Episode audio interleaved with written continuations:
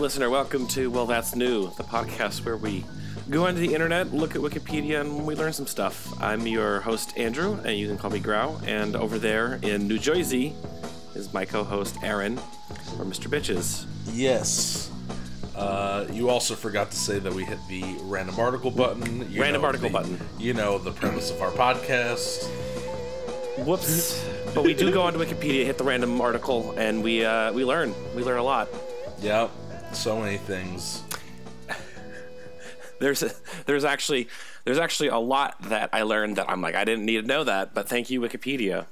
Yeah. Well, if you'd like to get into it, I'd love to know what you did want to know. Uh, well, mostly it kind of at least today because it's kind of like the beginning of the year ish time. So Wikipedia was like, "Oh yeah, remember when Betty White died and you were sad?" I was like, "God damn it!" They're like, "Yeah, also Sidney, Sidney Poitier died." It's like, I, well, actually, I was going to talk about Sidney Poitier at Please. least for a minute, just because. Uh, well, I, me, and you may know know who he is, but just to let let the people know, let the people in on the situation. Yeah. Uh, let me uh, let me hit that share button. All right. damn. Well, yeah. wh- What what a what a man. Um, so Sidney Poitier, he is he just passed away January sixth, 2022 at the age of 94. Uh, he was a Baham- Bahamian. Is that how you say it? Bahamian? uh, bah- Baham, uh, he's from um, He's from Bahamas. He's from the Bahamas. yeah, bah- bah- bah- Bahamian, Bahamian. Bahamian? Bahamian American. He's from the We're- we're- Bahamas. We're, starting off real solid right we now. We are killing it. killing it. Um, he was the first black person first Bahamian to win an Academy Award for Best Actor. That's pretty I- important. I did know that, but I didn't know that he was the first uh, Bahamian to win an Academy Award. So there's a twofer. There's wow, we're we're mm, we're doing great. Uh, he received two Academy Award nominations, ten Golden Globe awards. Wow. Uh, I'm sorry, Golden Globe nominations, two Primetime Emmy Award nominations, six uh, BAFTAs. Wow. not nominations, eight Laurel. Well, he. Why are we telling about all the nominations? He he at least won, you know, the Academy Award for Best Actor. Still, Um, that's great. Still amazing, amazing. Uh, let's see. I- remember I heard about this film. Let's see. Uh, he grew up in the Bahamas and he moved to Miami at the age of 15 and New York City when he was 16. He joined the American Negro Theater, landing his breakthrough film role in high school uh, as a high school student in the film Blackboard Jungle, which, which is a pretty famous movie. Um, he starred with Tony Curtis in as chained together escaped convicts in the Defiant Ones. Um, very important. Uh, some other famous movies he was in. He he received acclaim for uh, the 1959 version of Porgy and Bess, Which is really good. I've seen that. It's very good. uh, A Raisin in the Sun, A Patch of Blue. I don't know those two, but I mean I've heard of A Raisin in the Sun, but I haven't seen it. Then he was he was in movies that dealt with race and race relations. To Sir with Love, uh, the very famous Who, Guess Who's Coming to Dinner, Oh yeah. and uh, one I particularly love called In the Heat of the Night. Have you seen or heard of In the Heat of the Night? I've heard of it. I haven't seen it. No. Ah, fan- a fantastic movie about he, he's like an investigator and there's like a murder and they want to pin it on like I think the one uh, African American in town and As you do. as you do because it's the 60s It's the Uh, racism. six- it's the racism I'm sure you're a fan of Curb Enthusiasm right of course. do, do you remember that there was I, I don't know how thoroughly you've watched the show but there's this part where um, Larry David says call me Mr. Tibbs Oh yeah. that is the second movie that the sequel to In the Heat of the Night because that's the name of the character uh, Virgil Tibbs Oh. but I, I'm pretty sure that's the yeah. Well, there's the quote from this movie. They call me Mister Tibbs, uh, which I just I just love. It's such a serious movie, but like Mr. Tibbs. What can you say? that, makes, that actually makes it even better because uh, yeah, Larry, Larry David is is very not Mr. Tibbs. He is he is anti Tibbs in cake. In, in complexion, I mean. Oh, and I- also, oh, I'm sorry. I was gonna say I, I I like every time someone brings up Curb because one of my favorite shows. It's just the scene where they're when they miss the flight and they're driving up the coast. He's like grape pie. You hear about all these other pies, but why no grape pie?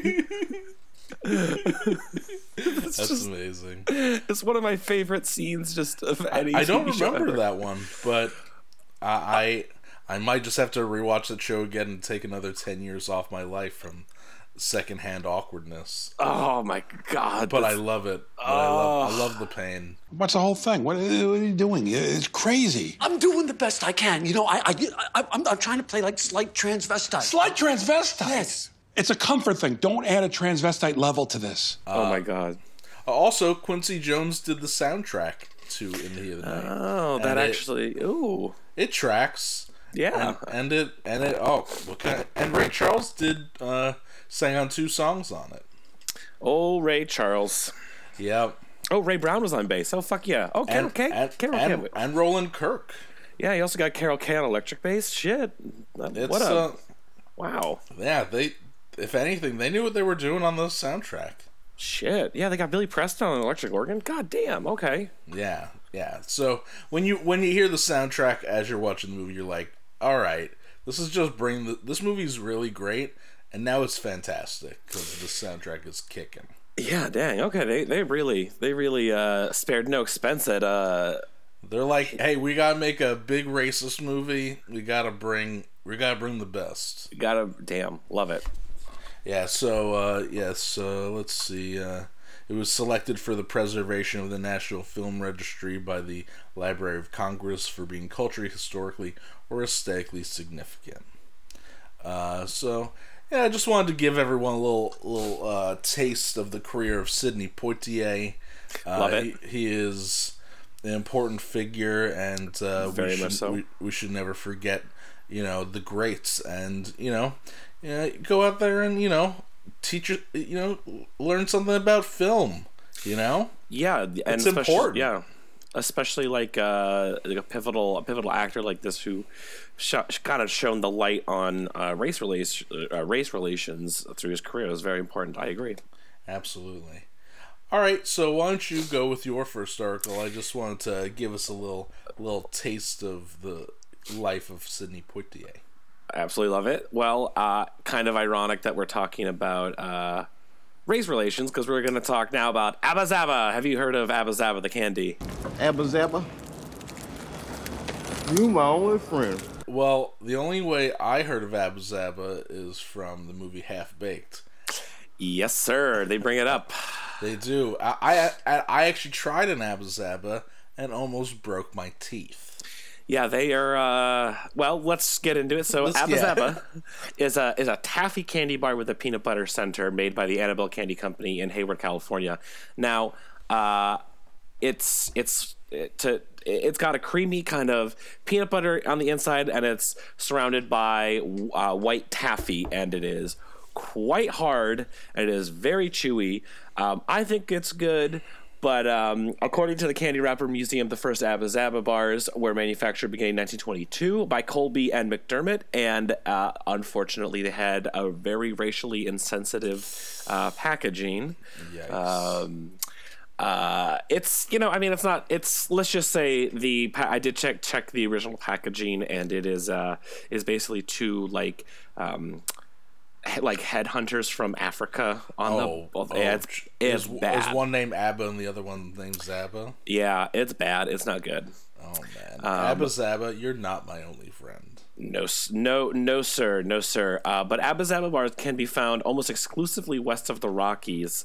Uh, the wrapper features a yellow and blackboard checker taxi pattern, um, and you can still you can like buy them on the web. They're still uh, around today. Uh, recently, Annabelle has uh, tried to produce an Abba Zaba that has an apple flavored taffy. Uh, there's also a new bar that has chocolate. And uh, Zaba bars are, are kosher, so Kosher parv. That that basically means you can eat it with fit with uh, cheese or with meat. So that's the first thing I did was dip it in queso. No, I didn't. Awful. Dipped it in a hamburger. so here are some popular, uh, some popular uh, product placements, or this is how it was used in popular culture in the music. The bar was a favorite of rock musician Don uh, Dan, uh, Don Van Vley, uh, best known by his stage name Captain Beefheart. He uses the bar's name as a song title as "I'm Safe as Milk" in 1967. Uh, artwork on the rear of the album feature also has the checkerboard pattern. Um, Abba Zabbas were also referenced in the vinyl album uh, Ch- A Child's Garden of Grass in the 70s. Abba Zabbas was also mentioned in the 1990 song Chocolate Jesus by Tom Waits. I love that song, and I love Tom Waits. And there's a great, I think it's on some late night show host. I'm pretty sure it's uh, maybe Letterman. I don't remember, but he does a really great rendition of it, and he just he looks like a magical, mystical figure because he's like throwing glitter in the air, and he just looks like he just like got pulled out of a coffin because Yeah. there's just like dust falling off of him. Yeah. Uh, I also just wanted to mention real quick. Yeah. I might have mentioned this in a previous podcast, but the album "Safe as Milk," you can also see it for a moment in um, oh, what's that movie? High Fidelity. Oh, It's- right, it's- right, it's- right, right. So right. it's in High Fidelity. There's it's actually there's this guy from this band named U.S. Maple. They're like a uh, like a noise rock avant garde band, and Mm-hmm. and uh, they're uh, what's his name? Jack Black is refusing to sell him the album. Like, and then like someone else walks up, hey, can I buy that? And just sells it right to him. And just like, oh, oh, just because he loves torturing nerds. Um, Uh. yeah, and that's also when Ry Cooder was in the band. yeah, yeah. I'm They mentioned him. Yeah, he was only on the first album, and then he was like, "This is too weird for me." Yeah, uh, if you haven't checked out Captain Beefheart, um, not for the faint of heart. No, not for the faint of ears, not for the faint. Lucid tentacles test in sleeve, in join, in jointed jade pointed diamondback patterns. Neon meat dream of a octofish. Artifact on rose petals, in flesh petals and pots. Fact in feast. Yeah, it's um so for those of you that are Zappa heads, this is like what I consider as somehow worse Zappa because I love Frank Zappa, but he has a lot of stuff I don't like, and Captain Beefheart is almost exclusively like Zappa I don't like, and even the stuff that they did with like Napoleon Murky Broffen, which I really like Napoleon Murky Broffen, I it's it's it's it can be a little tough. I, it is tough, but I still like I still like Captain Beefheart. It's definitely I'm never like sitting down and be like I'm gonna go relax to some Captain Beefheart. Uh, but not if you just want to sit and just be challenged by music, Right, Uh, well, you know what? right. Safe as Milk is actually his easiest to listen to album because it's more I agree. much more blues based opposed Yeah. to uh, like Trout Mask Replica, which is his uh, per- most famous album, I would say, and that one is very hard to listen to. But there's definitely some interesting songs on it. I just wanted to bring up High Fidelity. Yeah, no, absolutely. I I love that movie. I haven't seen it in a long time, but I always loved that. Jack Black is torturing a musician that most people wouldn't have heard of over Yeah. an album that most people wouldn't have heard. Uh, we love Jack Black. Uh, God bless. Um, He's a good man. Yeah, so there's actually um, how I first heard about Abba Zabbas, uh, believe it or not, and they actually mention it. Uh, where is it? It is the American Dad episode, The Best Little Horror House in Langley Falls, where Toshi dresses up as a samurai for Halloween and kills five serial killers. And then just picks up an Abba Zaba with a samurai and goes, Abba Zaba! And takes a bite. And, uh, but yeah, I've also seen the episode where they, um, uh, of the Gilmore Girls where they bring it up. Kirk attributes his candy hangover to Abba Zabbas. Uh, I didn't. I never saw the Two and a Half Men, but uh, yeah, I It- mean, because you shouldn't because No. it's not for human consumption.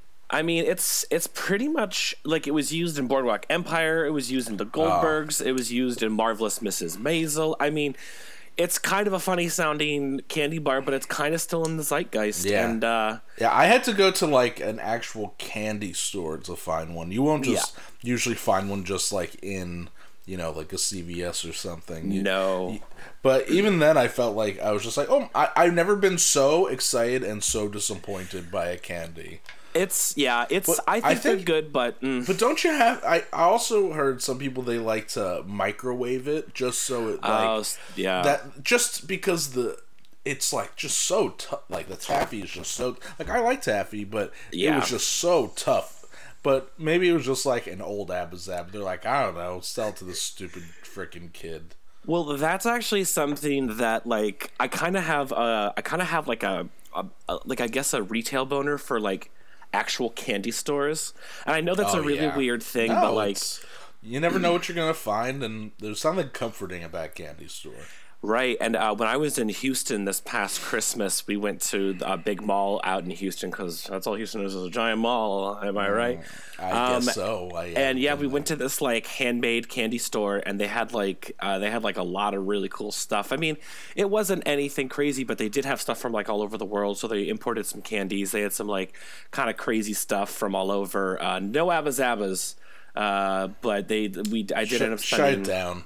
Shut down. I did end up spending a lot of money there because it was like we it was like by weight, and I stupidly was like, oh, chocolate covered espresso beans. Let's get a lot of those. But um, I, I- well, that reminds me when I was in high school, I was I was in a band and we played a local bow of the bands, and I think we might have won either I think maybe second place or first place. I can't really remember, but we got we, we I think we it was just me and one other person, so we only had to split two ways. So hmm. we each got a hundred dollars, and we literally Nice. went to a candy store and spent a hundred dollars on candy each, and it was fantastic. Sounds like a dream. It was. It was.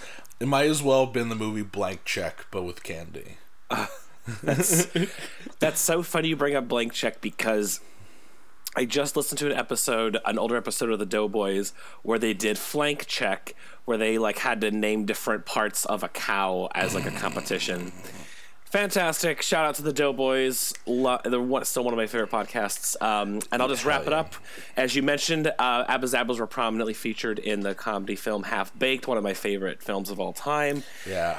And uh, John Wayne really liked Abba Zabbas. So in addition to his uh, his colon being full of meat, he also uh, he also loved Abba Zabbas.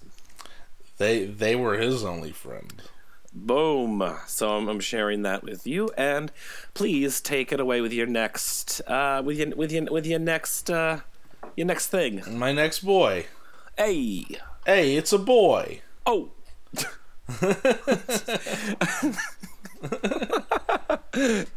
you know, I, I saw Dr. Feldman this past weekend. I saw him uh-huh. on Friday. We got some beers, got some wings. Oh yeah. It was just like, hey, oh, and it's like I'm glad that that. Uh, I'm glad that it, I, I'm glad that, that that still brings us so much joy just by going, hey, it it I, I do it probably every day. Even just to myself as I'm making myself breakfast, just go, oh, You know the the best is I, I I know a guy who like really loves The Sopranos, and so like every mean, time every time he tells a easy- joke, if if no one gets it, he says it again. He goes, "Hey, don't you hear what I told the guy?" He tells the joke again. It's just like, thank you. that's amazing. Shout out to Keegan Keegan Riley, good trumpet player, good good guy, good good good steady drinking man. Good, good for him. Ooh, Um, you are now you are now going to be blowing my mind. Woo! Okay, so Harry Partch. Well, first, so he's uh, an American composer, music theorist, and creator of musical instruments. Oh. now, now, how I originally heard of this guy was it was like this really like I don't know, it was like one of these like mu- art music arguments online that just like spun out for no reason. Right. So originally there was a song by Radiohead and it was called Harry Patch. And and Harry Patch was uh, I think he was one of the last surviving people uh, that fought in World War II, at least in England.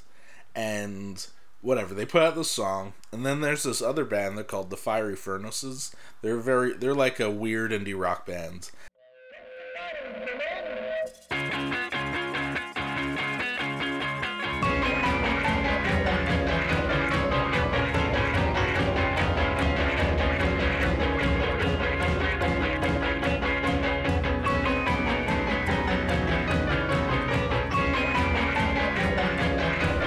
Like, "This doesn't sound at all like Harry Partch." What are you trying?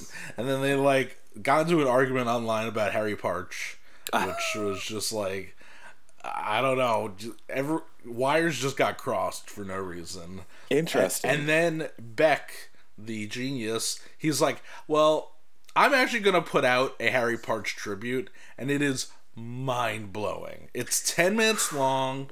It well, one thing about Harry Partch, he's he was very into microtonal music, um, which for people that don't know, that's like the notes in between the normal notes you would hear on a keyboard or on a piano or you know guitar, whatever. at least in at least in the Western music. Yeah, in- in Western music, yes. It's more it's more along the lines of like um, Eastern. That's like kind of where Eastern music kind of comes in. Yes. Is that microtonal stuff? Yeah. Absolutely.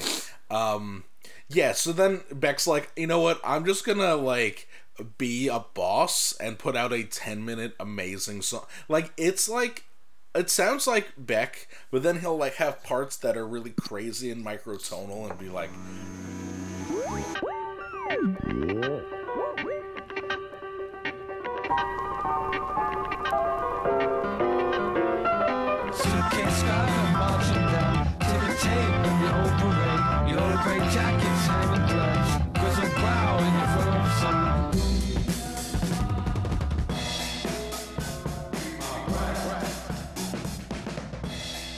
This is mind blowing stuff. I wish he just did a whole album of it and just ruin people's minds.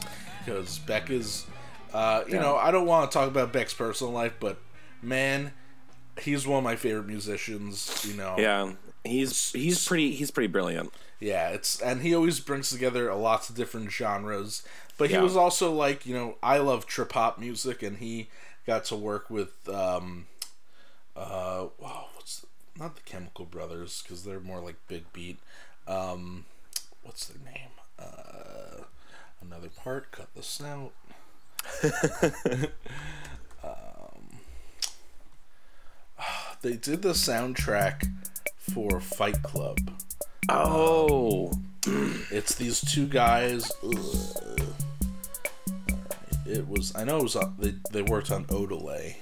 Oh, that's a great album. Odelay is a is a perfect, perfect album. Um, the Dust Brothers. That's their name. Oh, right, right, right, right, right. Um, they well they originally got pretty famous because they did Paul's Boutique. Uh, Right, right. very famous Beastie Boys album. But what I also love about them is that they also produced the song "MMMBop" by Hanson. Um, you know, we also gotta make money. you know what? Good for them. That's all I have to say. And you know what? Uh, good for good for the Hanson brothers. Um, I believe it or not, I actually know someone whose cousin is the bassist for Hanson, and they basically like are like, hey, so um, we're gonna buy you a house on our Montana ranch, and you have to live here with your family, but everything's taken care of, and you just go in the studio with us and make a lot of money. And I'm like, it's a living. It's a living. Oh no, make a lot of money. Gosh. How how dare you? How dare you? Okay, anyway, let's get back to Harry Partch. So Harry Partch, um, he let's see, um, he made custom. He made his own custom-made instruments in uh, tunings, uh, in which to play his compositions, and he described his theory and practice in his book Genesis of Music. And I'm pretty sure he considered himself a uh, what's the right word? Uh, he considered himself a, a primal musician. Like he he I don't know, considered himself a caveman of music. I mean, Um, listen, Good for him. microtonal microtonal stuff is super outside my kind of purview so this is you know he could he could say whatever he wants about himself i'm all for it yeah. Uh, Partch composed music on scales into an octave of 43 unequal tones. love it uh, derived from natural harmon- uh, the natural harmonic series. These scales allowed more tones of s- smaller intervals than Western standard tuning.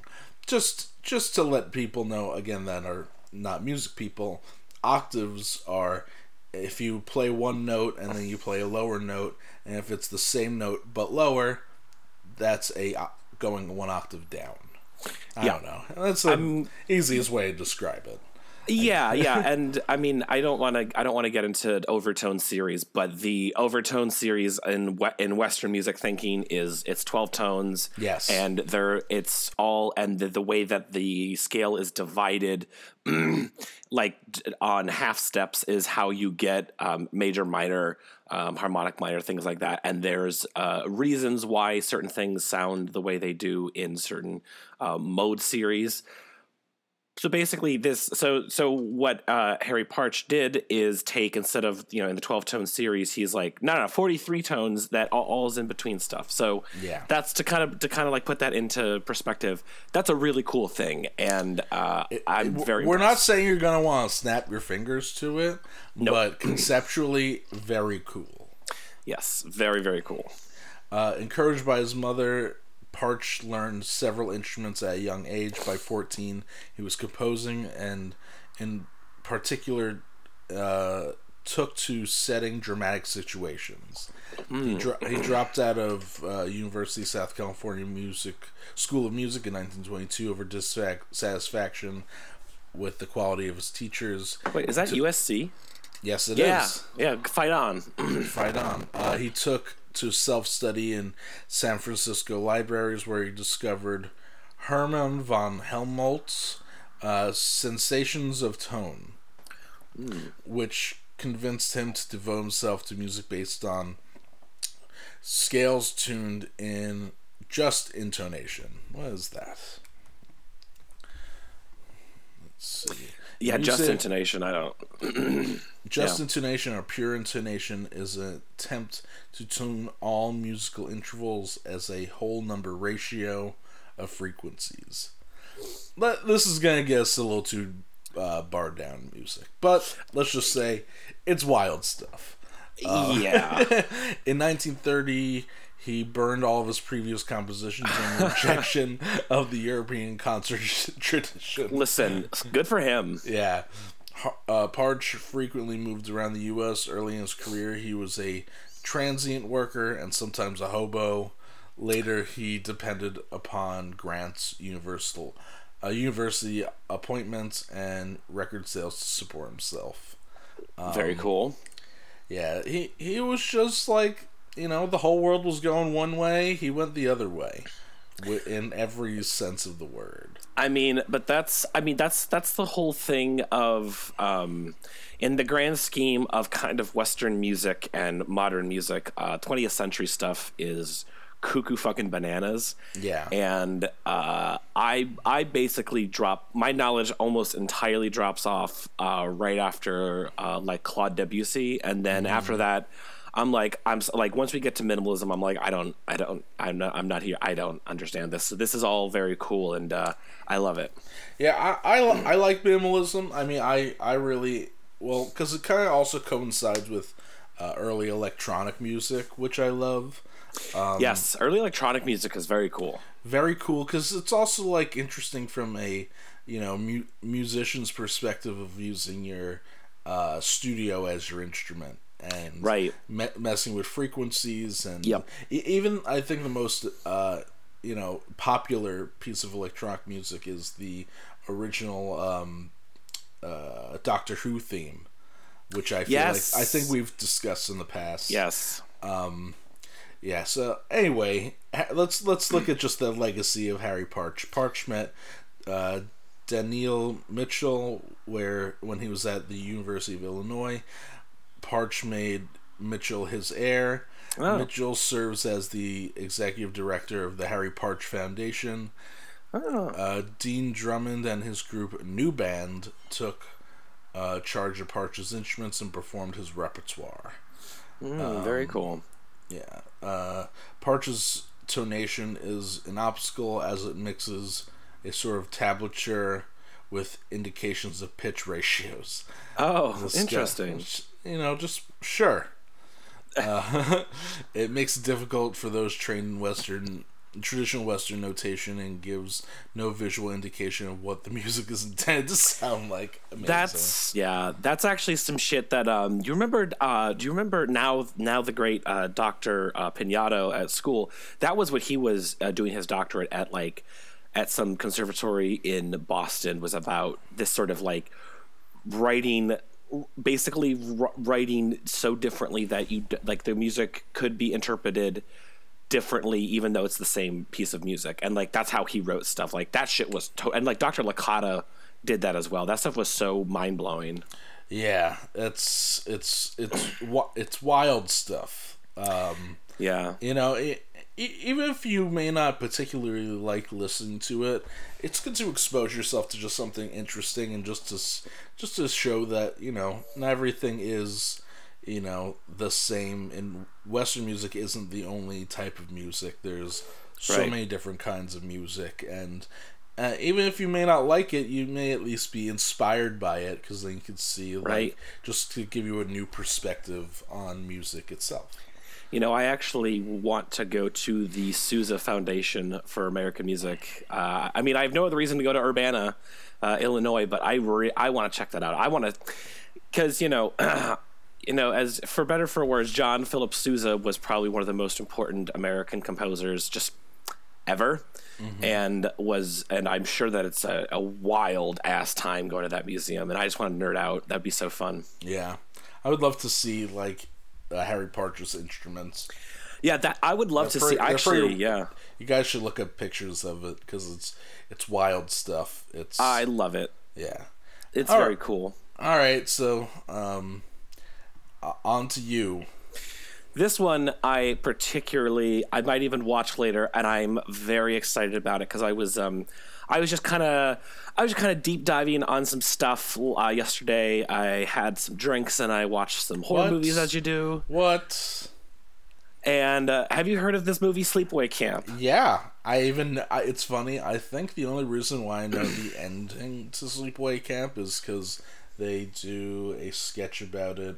Uh, with- oh, with Robot Seth- Chicken. Robot Chicken. Yeah, yeah, yeah. So they did a sketch about uh, Sleepaway Camp, so I know the ending. But uh, continue. It's so in the zeitgeist of important American, uh, uh, important American like horror genre films. Sleepaway Camp is probably, it's like this, and it's in the slasher thing. So you've got like you know you've got your Nightmare on Elm Street, you've got your Friday the Thirteenth, you've got your Halloween. Sleepaway Camp is right up there. I would say even the Town That's Afraid of Dark or whatever. That's another one that's very important in this Haven't sort heard of that one. Oh man, that's so it's so crazy because it's actually based on a real killer that was killing people in the Texarkana in like the Texarkana border states, and it was uh, it was only killing people in this town, and it was like he would like pop up and kill people after dark, and so they made a movie about it based on a real occurrence, but then they remade a movie about the movie. And it's very heady, but it's just it's a really it's another kind of like really important. Um, I wouldn't even say indie film, but it's not major production. Um, it very very Texas Chainsaw Massacre sort of in that in that in that sort of you know. And actually, that makes me that makes me that makes me think. I really want to rewatch some uh, some some Texas Chainsaw Massacre. Just good shit. Okay, The, the first one is a great Oh. movie. fantastic. It's it has everything. Um, I, that's actually uh, what's his name? Uh, Nicolas Winding Refn. That's like the first movie he showed his to be wife when they were first hanging out, and she's like, "Did I just did I just go on a date with a serial killer?" Um, that that's the guy that directed the movie Drive is probably his biggest. Oh, yeah. Right, the right, right. Neon Demon and all that. Just wanted to throw that out there. I just I just watched a documentary about him recently that his Oh. his wife did about him, oh, um, which was very cool. I just thought that was just like a funny little fact that that's like the movie he he's like, let's have a first date. Texas Chainsaw Massacre, like That's with crazy. with like no warning. gosh. Man, if I would have done that on my first date, I would not be dating the person I am dating. Yup. So Any sleep. So Sleepaway Camp. It's a 1983 American slasher film uh, directed by Robert Hiltzik. Let's just see what else Yeah, Robert well, Hiltzik has done. Not a whole lot. No, he he did uh, Sleepaway Camp and then returned to Sleepaway Camp. Oh boy, Tisha's finest. All right. It's uh, the first film of the Sleepaway Camp series, uh, and as far as I'm concerned, the only one that's good. Tells the story of a young girl sent to summer camp that becomes a site of series of murders shortly after her arrival. Stars Felissa Rose, Catherine Cam He, Paul D'Angelo, and Michael Kellin in his last screen appearance, and Christopher Collet in his first. Uh, it was released during like the heyday of the slasher movies. It was uh, the film is infamous for its twist ending, considered one of the genre's most shockings. Um, you know, it was it has a pretty cult, big cult following. Once you get, once you know the sh- the ending, you're like, Right. wow, this is this ending did not age well in the uh, No. in the zeitgeist of today. no, it did not. Um, there are there are three other sequels. There's Sleepaway Camp on Happy Campers, Sleepaway Camp Three, Teenage Wasteland, and Return to Sleepaway Camp. Um, I would say you can probably watch the first one, and that's it. Uh, I don't really want to ruin the plot. I think it's definitely worth it to check this whole uh, movie out. It's very good. Um, however.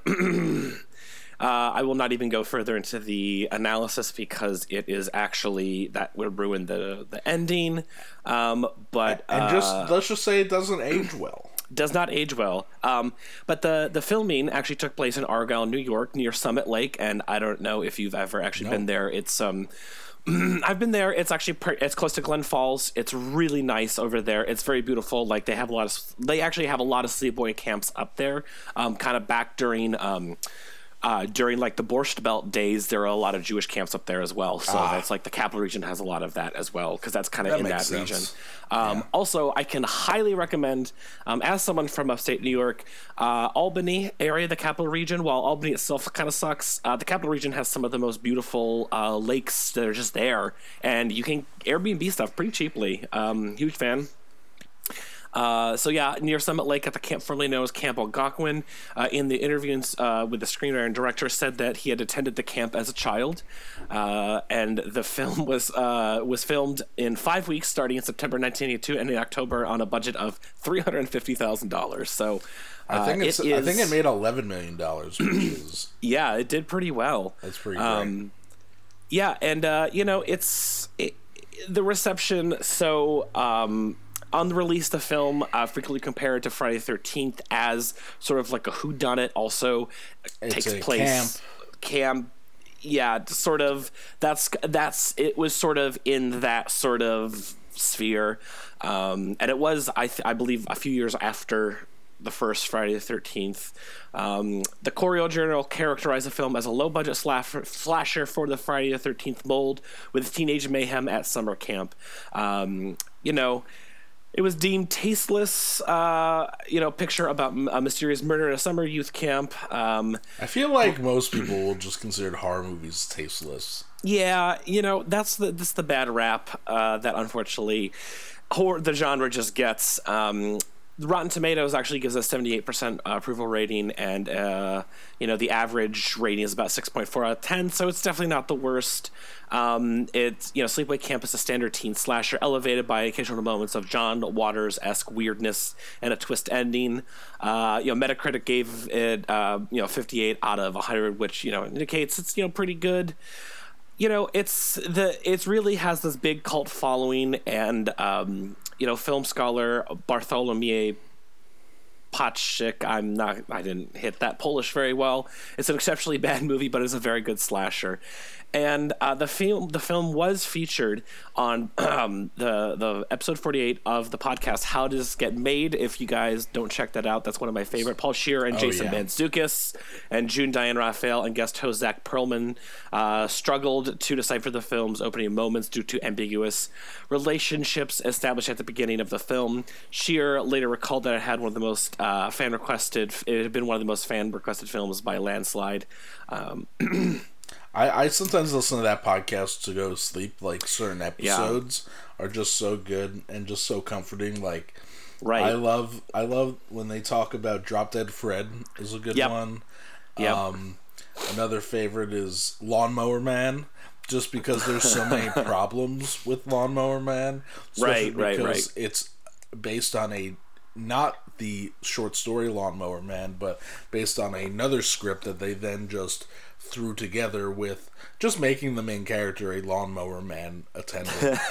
yeah. Um, and in general, I think that everything Paul Scheer does is very smart, and he's one of the hardest working actors. I just Paul Scheer and Jason Mantzoukas are probably two of my favorite people in general, and they're my favorite guests on Doughboys as well. So it all just comes absolutely. back. It know if- always comes back to Doughboys. Now I know you didn't. I know you didn't. You're not a big football guy, Nope. but uh, but uh, Mitch Mike Mitchell was uh, NFL Santa Claus this year, and for hol- for the holidays, and it was fantastic. And I can't I can uh, I fo- I love that. I love following that man's career. Um, he's turning 40 this year. Big four zero. Wow. Um, so yeah, that's that's Sleepaway Camp. Highly recommend. Um, it's just uh, it's it's a good it's a it's a it's a good movie. Uh, I I feel like we did a good job of not um, not giving away the surprise ending, but like we said, it does not age well at all. Yes. Uh, so I'm gonna- I'm gonna I'm gonna switch it up to some smut. Um, we're gonna talk about the UK Adult Film and Television Awards. Now, You I, know, you know, I didn't know that they had television shows uh, that uh, broach this subject. You know, uh, I think that uh, that the adult at- entertainment industry, while I am a um, a recipient of the media, uh, I'm not in that world. I I don't know. I I mainly I mainly just want to read some of the titles of the movies. Um, For your thighs only, fantastic. right? Uh, French Heat. Uh, let's see. Uh, French Heat. just it's so it's so general. Like that could be like the name of like an indie movie. Just French Heat. I Um, I love it. Uh, Jim Slip. Bound, gagged, and shagged. Oh, Uh, don't kiss me, just fuck me. Okay. Yeah, Ah, wow. Well, Ah. excuse me. Whoops. It's just never hot in here. Knob the Builder. Oh my god. What? Uh, Hug a hoodie. That doesn't sound like one. Oh, break 'em in nine. Oh no. That, I- not only that, that's number nine. Uh, there was eight other break 'em ins. this is just this is giving me a lot, and I am very happy. I actually I actually kind of want to check some of these out, see if they're any- Uh, you know, they're award winning movies. you know. Um, We're just trying to support the award winners, okay?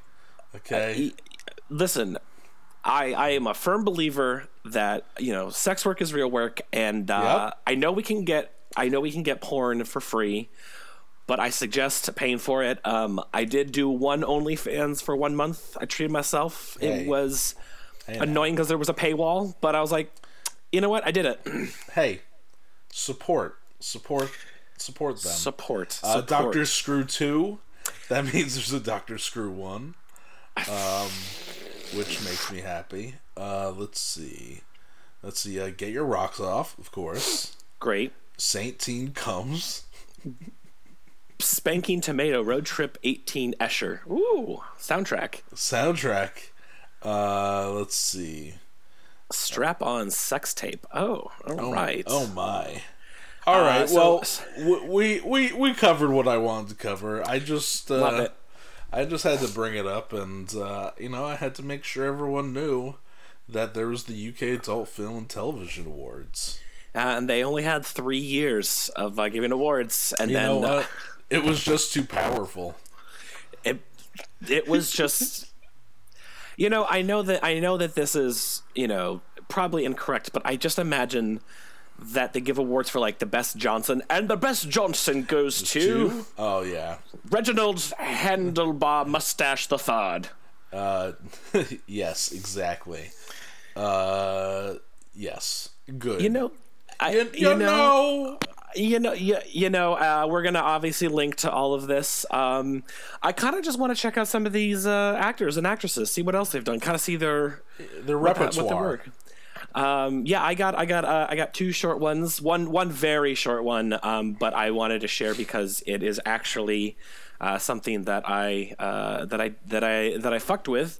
Um, it's this drink called aguardiente, and uh, it is the national drink of Colombia. Um, for people that don't know, I spent um, the end of last year in Colombia. I went to a wedding and the uh, the the groom is from Colombia, Santi, Santi, one of the sweetest men. But every single time we went out, bottles of this shit just showed up, and you just take shots of it. And it's an anise flavored liquor deriving from sugar cane. Um, it is pretty much so. The name aguardiente roughly translates to on fire liquid, basically, or on fire hot, or like hot water. And they used to drink. Um, they used to drink it. Uh, basically guerrillas used to drink it to stay warm while they were like going through the jungle to try to you know like uh, usurp governments and whatnot. Um, pretty much you just take shots of it and you do lots of it and it uh, it does a ton it, it does a lot and it's good and uh, it got me into trouble one night uh, after the wedding because it was just like the dad was just walking around with the bottles of it being like oh yeah do shots do shots um, fantastic drink um, i'm not a big shots person so this it was actually it was i really enjoyed it um, but then i just wanted to kind of captain boomerang everyone's favorite captain boomerang george digger harkness uh, he's a supervillain and he is in the suicide squad uh, for those Oh of you yeah, that the awful, awful Yeah. one. Oh Yes. man, what a trash Yeah. fire! What a trash fire! So Captain Boomerang, uh, if you haven't guessed it, he has a boomerang. oh, he was uh, also in the sec. He was also in the second one. yeah, yeah. He got he he. Uh, for those of you that haven't seen it, he gets killed like See this? right away. Oh, okay. Well, the second one was good. yeah, second one was incredible. Yeah. Yeah, yeah, I, I really liked it. Um, so yeah, basically, uh, he is a uh, he's an Australian, uh, he's an Australian guy with a boomerang because you know Australians What? boomerang. Yeah, I know. Go figure. Um, you know, there's there's a lot more that I'm willing to go into, but uh, you know, too much actually. he's he's been around Captain Boomerang. Um, You know his his weapon. It comes back. it comes back to you and uh, he is kind of like one of the he's actually um, he's actually like kind of one of the first uh, suicide squad uh, members so he's been around for a bit um, I, I just can't i just can't i, I definitely don't want to go into all of this but um, i do like uh, how the uh, the the the the Captain Boomerang that I know is the one from Arrow, portrayed by Nikki Terabe. Um, Arrow, a show that is both great and bad. Yeah, I don't know how they did it, but they somehow. But then it gets really bad. At, Then it gets horrible, Then it gets. It goes from hey, this is great with cheesy love scenes, and Yep. then it then it's just bad. Uh, Yep. a- after the cri- I think it's like after the Crisis on Infinite Earths uh, Yep. crossover. that's when that show real takes takes a big old shit. And uh, of course, everyone knows the Suicide Squad. Uh, the uh, Suicide Squad um, that just came out recently is uh, Jai Courtney, and I think he does an excellent job as Captain Boomerang. Um, also in the Lego that DC. movie wasn't the actor's fault. It was the story and the direction. Yeah, and it's like, don't make Will Smith Deadshot. That's just not where we're going to be here. don't do that. just that was just a bad choice. Don't do that and uh, i can't tell you uh, how how upset i was that you'd like put all this money and production into such a stinker and it's still won it's still won uh, an academy award though For what? Best did- costume design or best or something like that it was like it was like either it might have been best soundtrack because they did Oh. have a fire soundtrack or something I mean that I have to say that movie has way too many uh, music drops. Like so many. Yeah. There's like 18 needle drops in like the first half an hour. i agree It's like okay, calm down. it's a lot but uh but yeah just captain uh captain boomerang check him out check out su- the new suicide squad uh that just came out um i, I can't i can't uh i James can't Gunn is enough great. yeah he's he made he made me care about b-listers and uh that's that's what he does i mean you know, offensive tweets aside, uh, you know, he knows how he knows how to make the hell out of a movie, and uh, I can't wait to see whatever comes next. Uh, so yeah, that was those are my stuff. Do you have do you have another? Uh, I got I have got another- one last one. Get we're it, gonna, we're it gonna make it nice. We're gonna have a nice soft landing with this. One. Ooh. Uh, we're gonna talk about Otis Blue. Otis Redding sings Soul. Oh, Otis Blue, Otis Redding. Yes, yes, yes, yes. Yes, Otis Redding, one of my favorites. Uh, How can you not? exactly, and it, what's it, it, it's pretty interesting because it's mostly cover songs of blues and love ballads. Uh, I might have mentioned this earlier in the podcast. I don't remember, but I did get to see when I went to the Rock and Roll Hall of Fame. I I got choked up because I didn't expect this, but I saw they had a piece of the plane that crashed that had Otis Redding in it. Oh shit! And I like literally just started crying in public. wow. I I, I just was I just wasn't expecting yeah. that. Um. Anywho, uh, when I I think when we were walking in, they were playing. uh, they were playing one of his big songs. It's the song that the Blues Brothers play. Um, "Turn Me Loose." Oh, that's a great song. That's it's a great song. yeah, Um, I agree. So the song, oh well, so one of the few original, actually, I think the only original song. No, the first two songs are original. Um, the most famous original song that's on it is "Respect," Yes. which uh, I know that would where everyone knows that Aretha Franklin did it, Yep. and whether they know that's a cover song or not. He basically A lot of people don't. yeah, which he basically said to Aretha like, "It's your song now," Yeah. which is But- pretty cool. He did retain the rights because, believe it or not, my company represents that song and represents uh, Otis Redding uh, the third, uh, who has uh, a lot of the a lot of the catalog, as well as their own music. That's awesome. Yeah. Um, yeah, I would I would definitely check out that he does a cover of Rolling Stone's Satisfaction. It's really good. Um, it's considered uh, in the in rock and roll. I'm sorry, Rolling Stones magazine's 500 greatest albums of all time. It's number 78, and mm-hmm. for Time magazine, it's number 92 out of 100. Yeah, I mean that's that's that's it's a good it's a very very good album. I I have to say it's one of my favorite. Yeah, Stax Records, in case you don't know, is one of the most important soul record labels uh, around. It had some of the biggest acts ever. You know, Yeah. definitely looking S T A X Stax Records. Uh, the background is the Stax Records president. Jim Stewart uh, had released Os Rings, "These Arms of Mine." That's a great song. great song as a single. Hearing him sing at an audition in 1962 when it charted, he signed Redding to the le- record label. Uh, the moderately successful LP "Pain in My Heart," which is another great song, um, and the great Otis Redding sings soul ballads, followed with both selling well and the R&B LP charts published on Billboard, although not its pop counterpart. Perhaps for a third album soon f- uh, after, which would serve as Redding's second to be released on Volt Records, a subsidiary of Stax. Very Um, cool. It, it also had, uh, of course, the Stax house band Booker T and the MGs. Ugh. Uh, just what can you say? The best. Yeah, they, they had. I think we even talked about Donald Duck Dunn. Yep. On a previous episode, so that's awesome. And they had Isaac Hayes on piano. Woo! Excuse me. Yeah, exactly. Yeah, Isaac Hayes. He, I definitely know he released a bunch of stuff on Stax Records, which I definitely listened through a long time ago. Um, it's it's wonderful. What can you say? You know, Yeah. just li- listen to more soul music. Like Yeah, that's, and, uh, that's what I'm trying. That's that's the whole point of this podcast. Is what Yeah. I'm trying to say is listen to more soul music. Yeah, I mean they've got. um I mean, God, my girl, the Smokey Robinson's tune. Oh gosh, talk about. Ah, th this Oh. Otis Redding does does everything for me, um, and even like uh, his version of Sam Cooke's "Change Gonna Come," everything for Mm-hmm. me. So, this is uh man, yeah, it's got such high, it's got such high ratings uh, For a reason, for a fucking reason. because he's great. Uh, I I hate to just keep saying this album's great, but it is. It's what can you say? Yeah, Yeah, listen to it.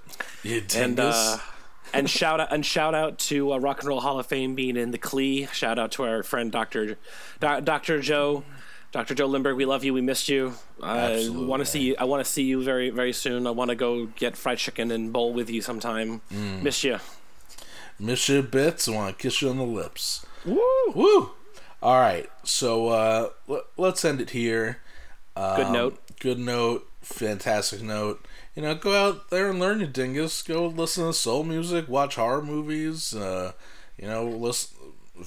Th- think of microtonal music. Even if you don't listen to it, just think about it. just think about it. You know, there's uh, there's a lot there's a lot we gave you this week, but uh, you know we love you. Uh, go out there and learn something. Um, you can find uh, you you can find us on socials. Uh, the well that's new underscore correct or well Yep. that's well that's new underscore. Uh, you've got myself on Instagram at uh, grow underscore music and. Where are we finding you these days? Aaron- On- I- I'm doing. I'm I'm under Aaron underscore Hockman underscore. I've been working on a lot of AI generated art recently, which has been good shit. very very fun to do. Um, yeah, so just follow us on all those all those socials, and uh, you know, I love you, be be well. Uh, you know, wash your hands, wear a mask, be good. and uh, thank you. Go out there and learn something, you dingus. Dingus. Bye.